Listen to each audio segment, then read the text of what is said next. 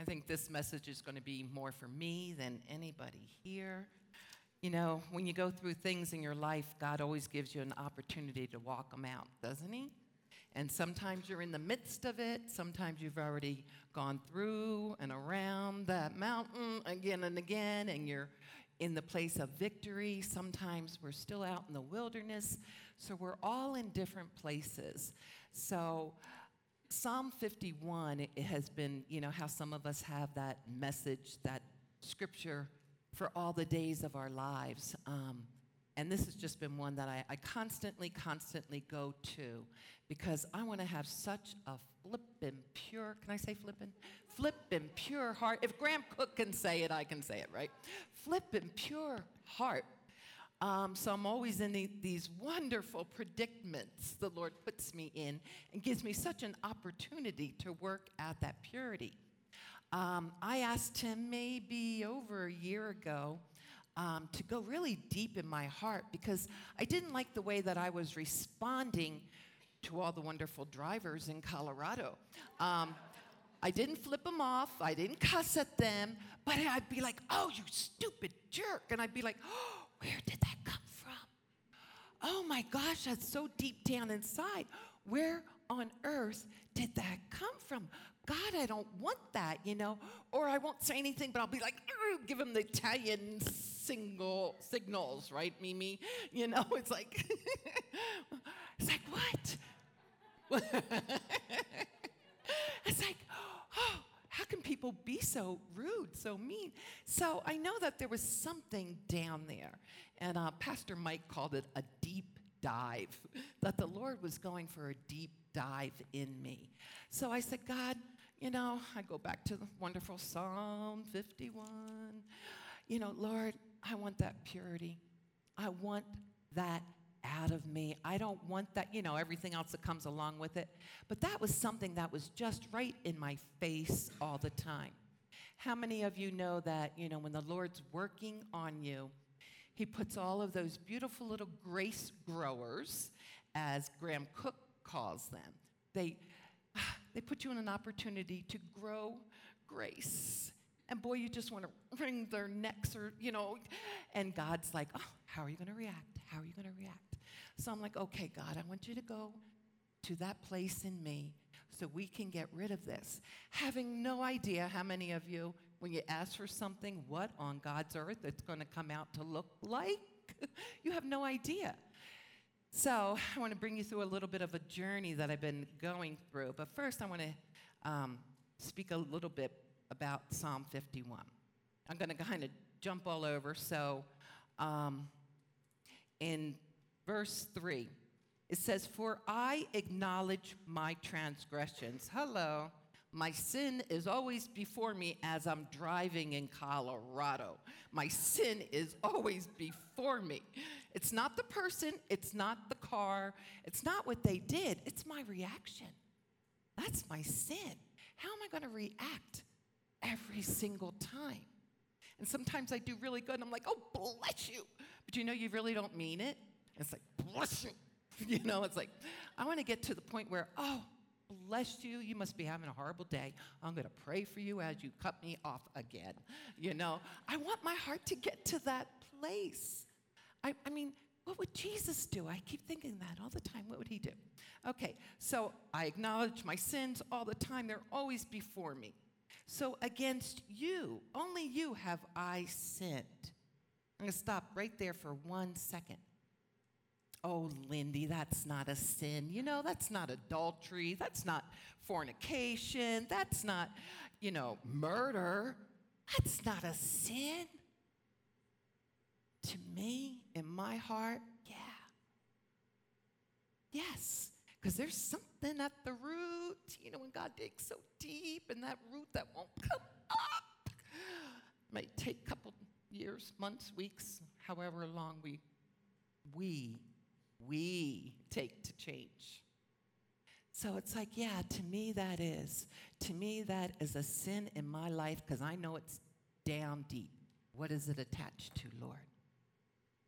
In five, um, in um, fifty-one six, he says, "Behold, you desire truth in my inward word parts, okay? We're not talking outside of us, you know, the physical, the appearance, inward. Ooh, deep down, so deep down that it was probably passed on to me from my mother, my grandmother, my grandfather, my great-grandmother, you know, the whole past. Okay, something so deep. You desire the truth. And in my hidden part, you will make me to know wisdom. Now, in the same, he's saying, oh, wait a minute, it's down so deep, but hey, I'll, I'll, I'll show you how to know wisdom. What? You desire truth so in the deepest part of me, but you will make me to know wisdom. Why? Because that one thing that is in front of me all the time is driving me to my knees. It's driving me to my face. It's driving me to the cross and say, get this stuff out of here. I was going to use the C word, not the other S word, so I know what you were thinking. You know, get this stuff out of here. It doesn't belong in in this place that is called the temple of God, that is supposed to host his presence, host his Holy Spirit. I'm supposed to walk around and, you know, be leaking goodness, leaking his presence, leaking his spirit, and not leaking my mouth, my thoughts. I mean, you know, with the driving, you don't even think about it. It just comes right out. And it's like, where did that come from? I didn't even think it. It wasn't even in here, but it was in the most inward part of me, deep down. And the Lord's saying, okay, come to me and I'll show you wisdom. Ooh, I love wisdom. Seven, purge me with hyssop, and I shall be clean. Okay, now when you think of purge, oh, you know, I think of God going down so deep. You know, it's not just like, oh, we'll just, you know, do a little surface clean here. No, it's kind of like getting your car detailed, you know, and it comes back and it looks beautiful. Inside out, there's not a crumb, there's not a French fry, there's nothing, nothing. It's sparkling inside out, underneath. It's like, oh, and then in a week, it's back to the same way it was. But it's like it's getting a purging of a cleaning. This is what he wants to do to us. He wants to get so deep. He's saying, let me purge you with hyssop, which was a, a branch. And, you know, I've looked to try to find out exactly what it is, and I guess it's a, it can be a mixture of different plants. So purge me, like beat that sucker out of me. I mean, get it out of me. Get this sin that is before me, and then I shall be clean. Wash me, and I shall be whiter than snow. You know what I love about, the only thing I love about snow, because I don't like snow, because it's cold and it's messy and you have to drive in it. Um, I love how it glistens, how it sparkles. It's like, how does that happen? I'm sure there's a whole scientific thing in the sun and the atmosphere and whatever, but I look at it like, wow, that's that's like, to me, it's like the glory of God coming. So he's saying, make me white and pure as that snow.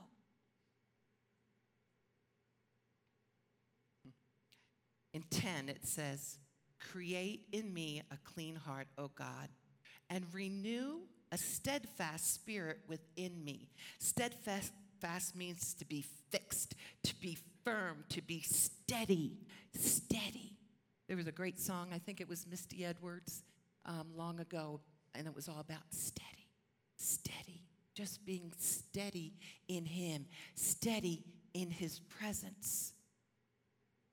So as he's washing us, as he's cleansing us, sometimes you feel like in the Song of Solomon, you feel like, oh my gosh, I feel so dark and icky and yuck, because all the stuff is coming up to the surface when I thought I just, you know, had a problem with drivers. You know, everything else is starting to come up. Don't push it back down. You're just going to have to deal with it later, and it's going to take longer. Let him take it. Let him show you. Let him bring those deep-rooted things up to the surface, because he wants to wash them away. He wants to make you as spotless as the snow, the sparkly snow. So he's, as he's doing that, the same prayer that David was praying, okay, I know what I'm asking for. David's like, because you know David, he was a, up and down all the time. You know, when he was full of the Spirit, boy, he was doing great. Once he got out of the Spirit, got out of the Word, got out of the worship, all hell was breaking loose on the man, right? And he whined and whined and whined. And now I'm not talking this kind of whine. He whined forever. So he's saying, okay, as I'm going through this process, God, keep me steadfast. Renew my spirit, because see, your spirit is getting cleansed from all these things that are in the way. Your spirit is being freed so it can become more like him and filled with more of his good stuff. Because whenever you get rid of something like impatience, you'll get patience. If you get rid of anger, you'll get joy. If you get rid of fear, you'll get peace. He always has something so much better. So David's saying, oh, please, just, just let me be able to stay steadfast, stay firm. You know, I always think of like, you know, what a teacher would say. I don't know what they say now, but, you know, years ago, focus, focus. You know, they're telling the class, focus, look up here. I think of that with the Lord. Like the Lord's just saying, just focus on me, just focus. Don't look at the giants. Don't look at everything over here because that will take you down. Just keep your eyes on me. Just focus. I'll keep your spirit steadfast. I'll keep you going forward because we're not taking in all of this because our God's so much bigger. In eleven, do not cast me away from your presence and do not take your Holy Spirit from me. And I'm like, especially when you're doing this cleanse. Oh, dear God, please don't, because then I will be all soul, and that will not be pretty. You know, we'll see the Lindy of who knows when come forth. So, Lord, keep me encamped by your presence, and keep me enclosed by your spirit during this time. Even though when we feel like we're going through the dark times, like Pastor Jim was you know, uh, bringing forth a word before, that we're going through those tribulations, those trials, those things. Keeping your sight on him, keeping your eyes on him. He's got the whole package. He's got the whole program all worked out for you. We're the only ones that mess it up. We are the only ones, not him, us. Because we're fighting our flesh. Oh, I don't want to do that, God. Please don't tell me to do that. And the Lord's saying, you know, if you just be obedient, oh, God, to love and bless that person that is the biggest grace grower in my face right now, where I just want to get my, the weed whacker out and, and take care of that grace grower. Lord, do what? Bless them? Give them money? What? Oh, it does. It can do so much for them, but what he's doing is he's breaking it in you. He's breaking that. He's breaking whatever he's working on in you. And we've all got different things. We're all at different places. He's breaking that in you. What, Lord? Bless that driver in front of me? What? Yeah. Pray for them. All right, Lord, give me a word for them. Oh, wow, Father, I just saw, you know, something that could be happening. Um, I just saw him in an accident. So I thank you, Father God, that you will lead him, you will direct him, that your angels have charge over him. Wow, man, that's going to make the enemy mad, right? That's going to tick him off. Because you just blessed that person. Plus, Lord just gave you a word, and you were able to help and save him even.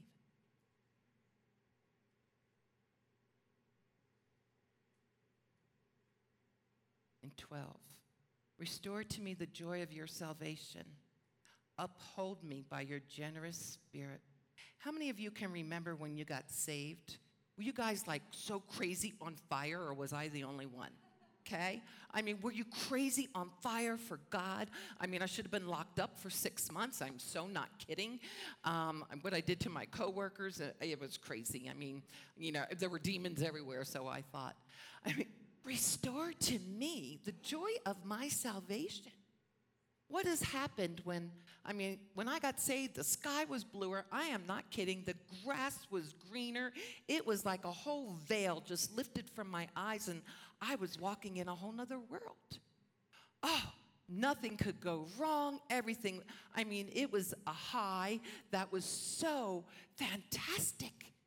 And then over the years, through the wear and the tear and the battles and the fights and the wars, and the unbelief that pops in, the doubt that pops in, the hopelessness that pops in, it's like, oh, what happened to the joy of my salvation? Where'd my focus go? When did I start thinking that doubt was bigger than God? When did I start? I've never thought that the enemy was bigger than God. I, got, I always knew God was so much bigger than him or anything he would send out. But when did I ever get my focus off of him and start thinking all these circumstances and everything around me was so much more important than the joy of my salvation?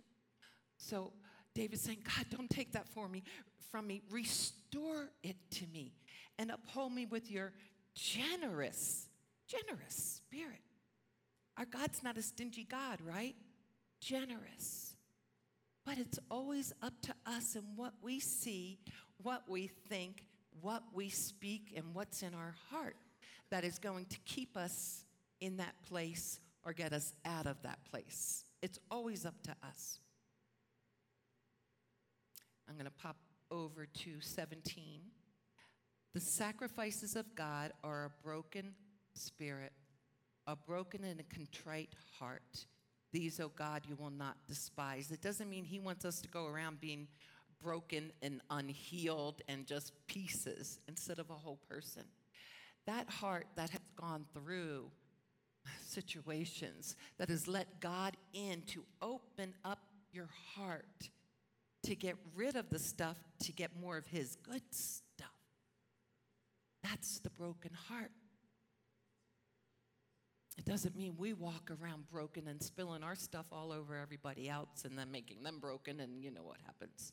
No, it just means that openness, uh, that I, I'm, I'm in a place to uh, repent like that, uh, to be humbled like that. It's not, it's not that like, there we go. Like that. You know, what, what am I going to let him do with me?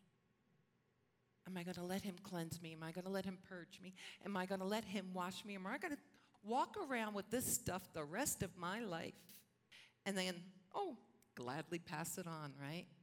My kids, my grandkids, great-grandkids, da-da-da-da-da. I can remember telling my kids, I'm doing this for you. Not really. I'm doing it for me to be who he wants me to be. I'm going to go after that pure heart, that clean heart for as long as I live. As long as I live. I was telling Yvonne earlier, I said, you know, I'm so not there, but you know what? I believe my heart could be in such a place of purity that it doesn't have to wait for Jesus to come back to be in that place. I believe... He says he's coming back for the pure and the spotless, right? That's what he's coming back for. I believe ah, I will be able someday, might be one hundred twenty, who knows, or one hundred ten, um, attain a place in my heart where there'll be no offense, where there won't be hurt, where there won't be pain, where there won't be rejection, where there won't be bitterness, there won't be envy, there won't be any desires of the flesh. Still flipping human, but attaining it and attaining it. It's just like anything that you would work at, I'm going after. I'm going for the goal. I mean, if you were training for the Olympics and you had it in you, you were going to do it, you were going to do it, you were going to do it, you've attained it. This is the same thing. I'm going to go for everything he has, so I am more like him and so not like me. Bill Johnson says, if it still hurts, then you're not dead to it. Ugh. If it still hurts, it's not dead. All of those things that I just rattled off, you know, the anger, the pain, the hurt, all of those things are not fruits of the Spirit. That's not what he wants to produce in us. That's not what he has made available to us. They are all the works of the flesh and good old grandma and great-grandpa and, you know, the line. Handed it all down. How many of you are, are first-generation Christians here tonight? Ooh, we got a fun job. We are plowing so deep, so deep for us and for our generations, our, for our descendants. We're plowing so deep. When you look at people that have had a beautiful bloodline after bloodline, and Bill Johnson, you know, I mean, it's just, what, five or six generations of, you know, of pastors. And, I mean, they know all the evangelists, all his great-grandparents. He would tell stories. And it's just like, wow, to be brought up in that fruit. You know, imagine what it was like for the very first one to start plowing and plowing for your descendants. That's what we're doing when we're asking, Lord, give me that clean heart. The more pure in here, the more he can fill us. Like, I love it. Like, you know, I, I just don't think I should be out of the Spirit, because I shouldn't. I just should be in the Spirit twenty-four seven, which would be great if I just was on my couch or back in the prayer prayer room all day and all night. But the more we make room, the more we can contain his presence, the more we can keep his presence longer and yet still give it out, but still be able to react like the Lord would react, like God would react. What's in your heart?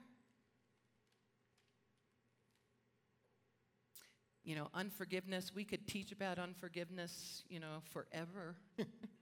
Because we live with humans. We live with human beings. And they're going to hurt. They're going to say something. They're going to do something. They're going to reject you. They're going to, because they're people. So the only thing you can do is be responsible for your reaction. And what are you going to do? What would Jesus do? You know, I, I know I keep saying that, and used to be a big saying years and years ago. What would Jesus do? He loved like there was never like that love on the face of the earth, which it wasn't until he came. But he showed us that that's what he wanted us to do, to walk in that love. That where we only saw what he saw, heard what he hears, the Father, think, and in our heart. That love is what brought miracles. There were no hang-ups in him for the Spirit of God to move through. It didn't get stuck up on bitterness or anger or hurt, that it couldn't flow to the fullest. He said, look, you can do this. You can do this. You can do this. What's in your heart? I remember some wise man said to me one time, Pastor Jeff, but he's not here. He's like, so how's that working for you, fighting these demons? Yeah. We try to fight in the flesh what is of the Spirit. Think about that one. If you've got a relationship, if you've got um, people at work, if you've got friends, or even in your own household, the enemy prowls around, right? And he tries to find your weakness. And what's he going to do? Boy, he's going to jab that constantly, constantly. How are you going to react? How are you going to react? I used to say I was a reformed Italian, but the more the enemy pokes at me, boy, that stuff comes up. And most of you, if you don't know Italians, they, you know, the mafia, the family, they kill their own family. You know, you do not come against them. You do not hurt them. You do not betray them. Oh, my God. They will hurt you, kill you, whatever, you know. You're out. So many times when the enemy's coming from the ones you love the most, or thought that was my best friend, or that was my employer, or my children, whatever. He's coming at you. How are you going to respond? Man, we flip on that switch of emotions and all over the place, right? What did Jesus do?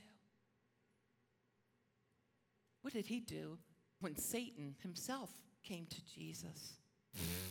It was like, oh, really? This, this is where I want to get like, eh, really? You know, that's all you got? Ah, that's where I want to get. Sometimes I'm really good at that, but sometimes the poking's a lot deeper.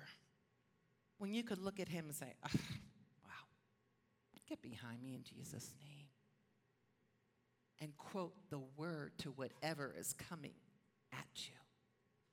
You can't fight it in the flesh, people. Please, listen to me. I have done this so well of fighting it in the flesh. So well that it's so useless. So useless. You cannot repay evil for evil. I've tried that one. You can't. You poke at me, oh, I'll poke right back with two big pokers. Doesn't work. And God's God's on the sidelines like, you done yet? Okay, are you going to listen to me? Nope, nope, no. I'm going to I'm going to just keep fighting this demon in the flesh. And the Lord's like, are you listening? Come here. There's a place of obedience when we're walking in this, when we're going after what he wants for us. Every situation that you've gone, you're going through right now, you've either asked for it, I mean prayed for it, not like, you know, you did, well, you could do something wrong and something's coming back, but, you know, you've prayed for it. God, I want this, I want that, I, you know, I want to do this for you. Okay, well, we got to shave off a few things here. Let's just keep walking forward. And then we're screaming and crying and whining. You know, I'm good at that. Murmuring, complaining, oh, God. Where are you? What happened? You know, we, I'm in the desert now. You know, I'm in the wilderness. Where are you? He's like, I'm right here. I didn't leave. Are you going to listen? Are you going to listen to that small, still voice? I was studying Daniel because it's like, how did Daniel live with Nebuchadnezzar? Nebuchadnezzar was like so demonic. This king, and he had all the demons and wanted everybody to worship and bow, and Daniel just honored this man, and I'm like, you know, everything in me rising up, like, how? How could he honor this demonic king? Now, God, what made him tick? Daniel said, I, I only want to do what is in my heart, what is God's heart? I only want to do, and I don't want to do what is desirable. And I'm like, oh, wait a minute. I don't want to do what is desirable. What is desirable to my flesh? Daniel's like, I don't want to do that. I'm going to go after what God wants. I'm not going to go after what I would like to just, you know, chop the king's head off. Let's get rid of him. And again, he had an assignment, and again, and again, and again, the Lord used him and used him with all these other kings because he was so faithful, he was so obedient, and he did not do what he desired to do. Like Paul says, you know, I do what I don't want to do, and I don't do what I want to do, because that flesh and spirit battle. It's like, wow. Daniel was able to honor this man because of his obedience to God first, not to this demonic king, not to your spouse or your household or your um, workers or your employers or whatever you're fighting against right now. He was obedient to the voice of God. Remember God standing on the sidelines? Okay. Going to, okay, you know, I got this all figured out. No, I'm just going to keep. God's like, okay, I'll wait for you. Year goes by. And the Lord's like, oh, finally, to listen. I've had to do one of the uh, most hardest things in my life. um, last year's been very difficult. I've gone through many different things, like we all have, you know. You, you lose everything, and then, you know, God brings everything back, and then you lose your um, marriage, and, you know, God uh, is so there for you and brings you back and, you know, fills you back up, and, you know, then another situation, it's like, and everyone, everything you go through, you think, oh, this is the hardest one, right? Every single one, this is the, this has got to be it, right, God? Because this is like the hardest that there could possibly, possibly be. And the Lord keeps saying, will you be obedient? Will you bless and not curse? Will you do the acts that I'm telling you to do of kindness and love, even if it gets thrown back in your face, which it has? Will you do it again? Okay, it still hurts, so it's got to die more, God. Okay, okay. I would love to say what a, the situation that I'm in right now is all done, and uh, I'm on the victory side, but it still is a process. And the only thing that ever changes during our process is us. Remember that. You're not going to change that other person. Mm-mm.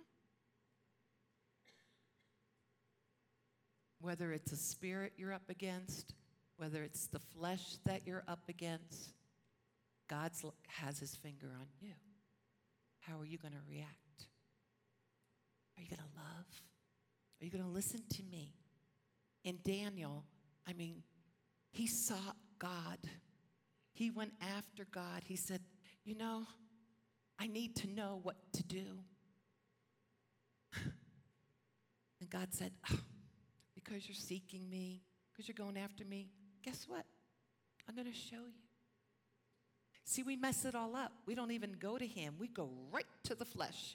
Or let's see what ways we can fix this carnally, right? Let's see which way, oh, let's see what Google says about this one, right?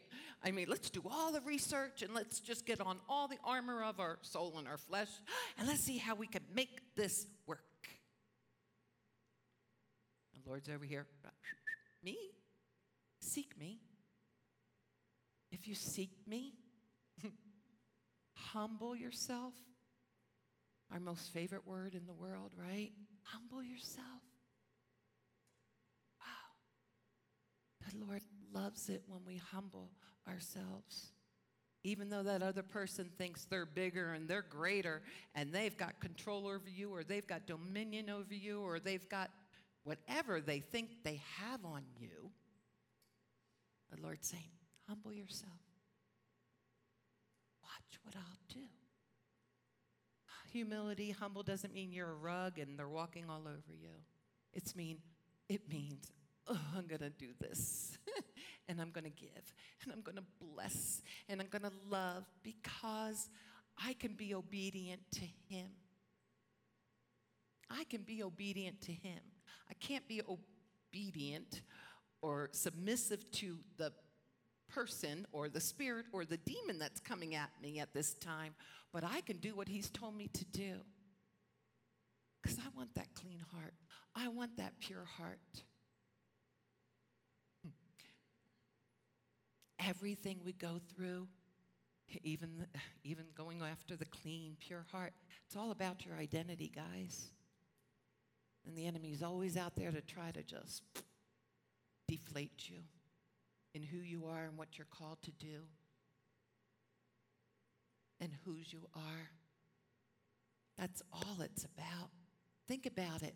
Think about it. Satan lost his identity. He wants yours. He wants yours dead. He wants yours completely demolished. All about your identity. Create me that clean, that pure heart, so I am operating as Jesus operated on this earth. Not my soul, not my Italian. Still being redeemed. Still being redeemed. Proverbs twenty-four. In Proverbs, I love Proverbs. Um, First book that um, the Lord took me to when I got saved thirty eons ago. Um, and the first thing the Lord said was, okay, we're going to do this exchange. I'm going to give you my wisdom, my brain for yours. And I was like, woohoo, okay. I mean, sounds great. Sounds perfect to me. Because I so relied on my intelligence, my brain. I so relied on me. And he's like, no, I want you to rely on me. I thought, perfect. So here I am in Proverbs, learning all about wisdom, all about knowledge, all about insight, desiring it, wanting it, because I want to do what he did. And we all remember the story with Solomon, right? You know, God came to him and said, what do you want? You know, I remember that from Catholic school, you know. I was like, that is the answer. Solomon said, oh, I want to have ears to hear. I want to I want to know what your people need. He didn't say, oh, I want wealth, I want riches, I want that. I want to know how, how to do this kingdom. And God's like, oh, well, awesome. Since you asked for that, not for everything else, I'll give you everything else. Right answer, God's wisdom, God's wisdom. Listen to Proverbs twenty-four. This is the one the Lord gave me. Oh. Do not be envious of evil men, nor desire to be with them, for their hearts devise violence, and their lips talk of trouble making. Through wisdom a house is built, and by understanding it is established. By knowledge the rooms are filled with all precious and pleasant riches. That's what I want. A wise man is strong. Yes, a man of knowledge increases strength. Hold on to that for one second. A man of knowledge increases in strength. So when you're going through whatever it is that you're going through, or even if you're just asking for the heart of God, his, his vision, whatever it is, when you get his knowledge, not your own, not Google, not any of the resources, you get his strength to stand in the place where you need to stand.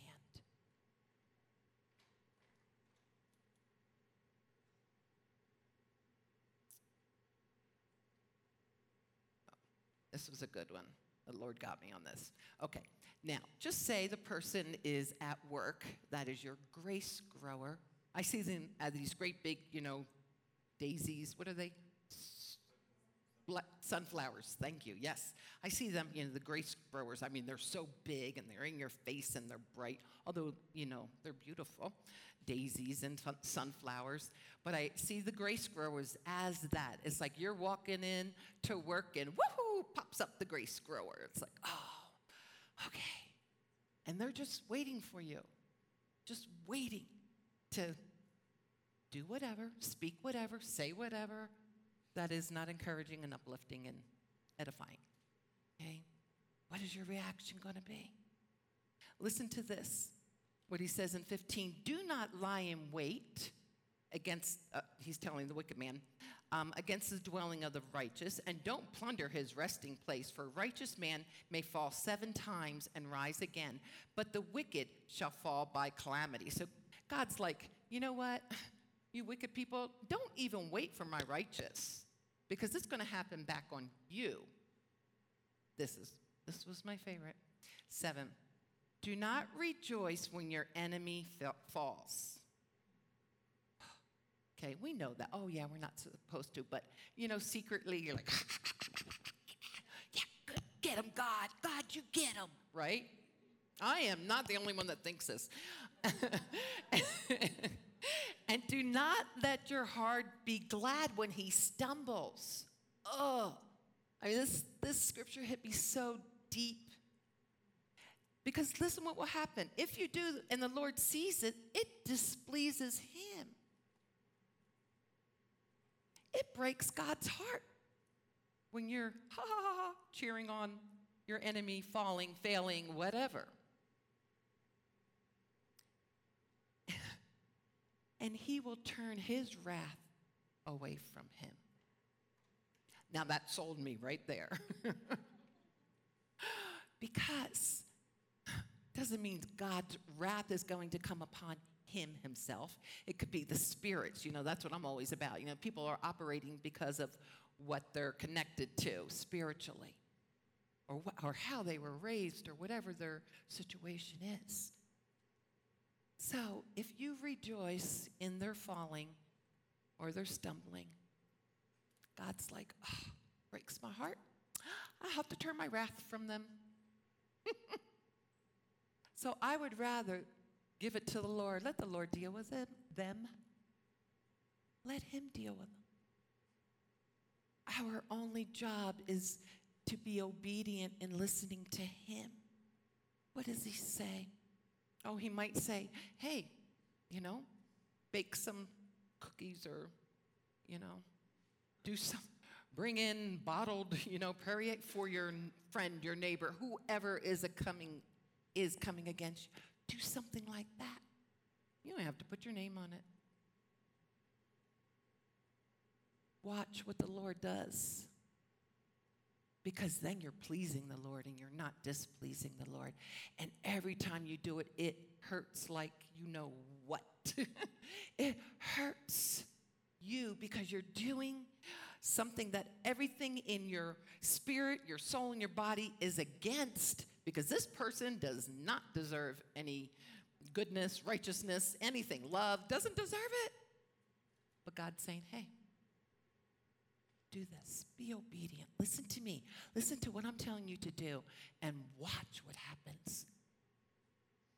You know, we used to say, oh, yeah, it's like heaping coals on your enemy's head, you know, when you're doing something good for them. Well, not that we used to say it. The Word says it. And we've taken it the wrong way. Like, yeah, burn their skulls, God. No, that's not it. From what I understand, that that was an awesome thing, because they had to carry these big baskets and, you know, with coals to, for their fires, and it would be a blessing to them. How do we see? How do we think? What do we speak? What's in our heart?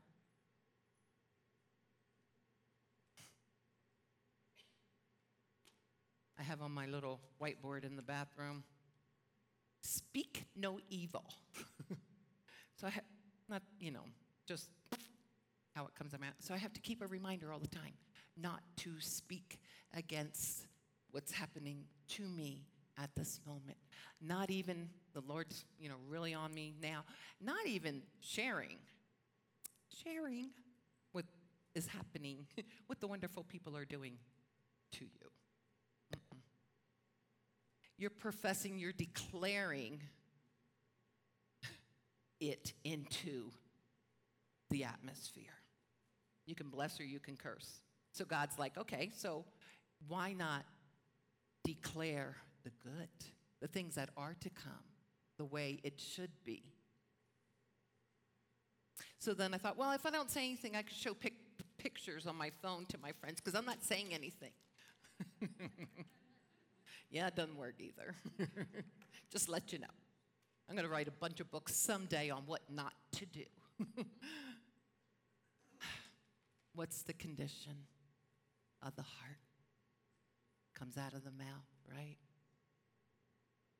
So as we go deeper with God, you know, it's where this church is going, no holdbacks. We want you, God, and it's all about you. It's not about me.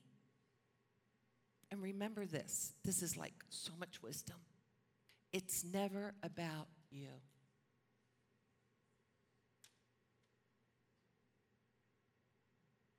It's never about you. It's about what he wants to do with you. No matter what that person's saying, doing, hold, hold back and let the Lord have his way. By you blessing and doing what is good and right, you're going to see the fruit. You're going to see what he has for you, and to take you deeper like this body is going. We are going deeper so we can contain more. We can pour out more of him, which means so much less of us. So much less of us. Seek him. Walk in humility. Speak the blessings, not the curses. I can have you guys come back up for, just play some background music. Can we do that? And I have you guys stand.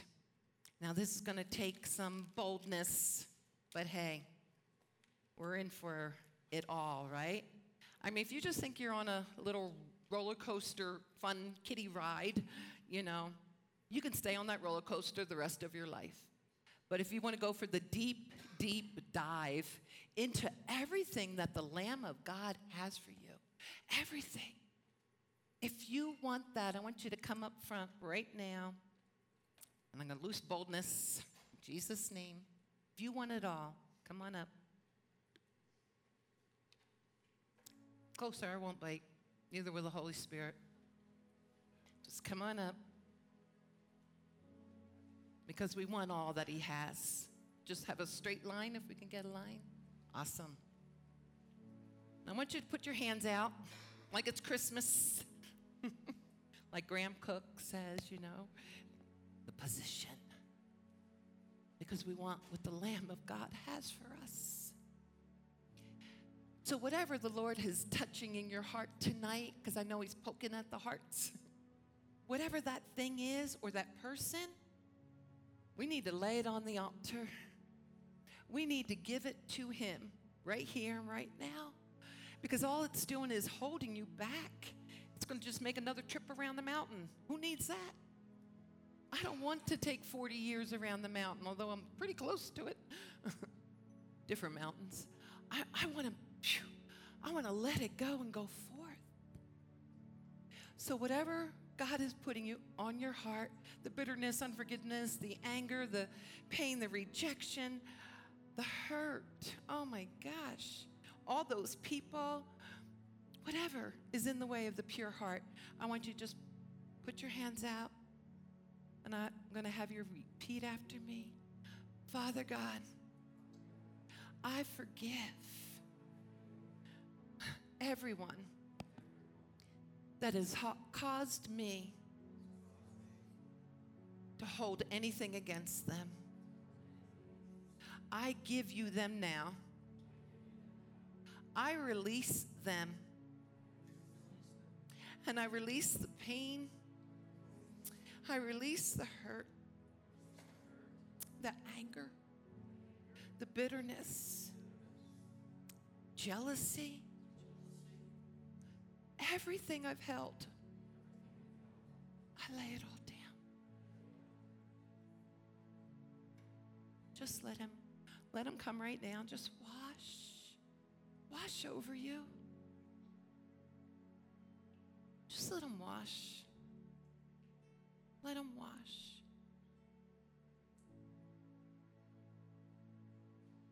Jesus, just let him wash. Let him wash. Let him take it off. We didn't name it, then just let it go. You know what's in your heart. You know what's in your heart. Just let him have it. Jesus. And now I want you to say, Lord, I want you with everything I have. With everything I am, I want you. I want you. I seek you. And I humbly come to you. I give you me.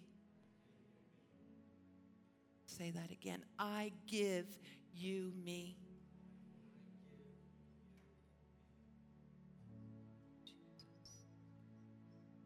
Give me ears to hear.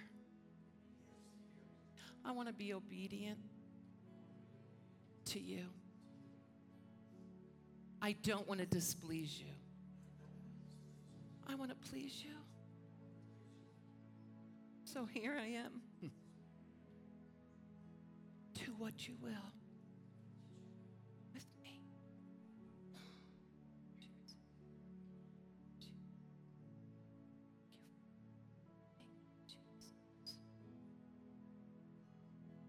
You were never your own. You were bought with a price. You were never your own. You're always his. His. How many of you here would put your child on a cross? Easier to put yourself on a cross, right? Than put your own child. He bought you to do what he's called you to do, to fill you with all of him so you can go forth. As Graham Cook says, this isn't a fair fight. We have so much more on our side. If we do it according to the Spirit, not our flesh, not our soul. You were bought. This is not our life. Our life is for him. To fulfill your call, to fulfill your destiny. Remember I said this, all these battles, it's all about identity. Because Satan doesn't have one. He lost it. He lost it. And all his little minions that were running around here, they lost it too. They chose to follow him. We've got more on our side. Two-thirds of the heavens on our side. We got the blood of Jesus that made a way for everything. This is not your life. You're a gift to him. You're a gift to him to fulfill the call. Who would give their kid up? Who would give their child up? The King of Kings. The King of Kings. You belong to him. Belong to him. I just bless you with the mind of Christ. I bless you with a new attitude, a new outlook of that clean and pure heart. Of your call, of your destiny, of your place in this world. You're his. It's not about me. It's not about me. It's not about me being hurt. It's not about me being rejected. It's not about me. The only thing with me in it is that he's going to change me. Become more like him. Such a deal. Yeah, it's going to be hard, only because he's getting to the root. Let it go. The more we fight it, the longer it's going to take, people. It's not worth it. Not worth it. So I bless you with his knowledge, his insight, his ways, knowing and seeing. You were bought with a beautiful price, and you belong to him to do his work. I bless you guys. Do we have a song to close in?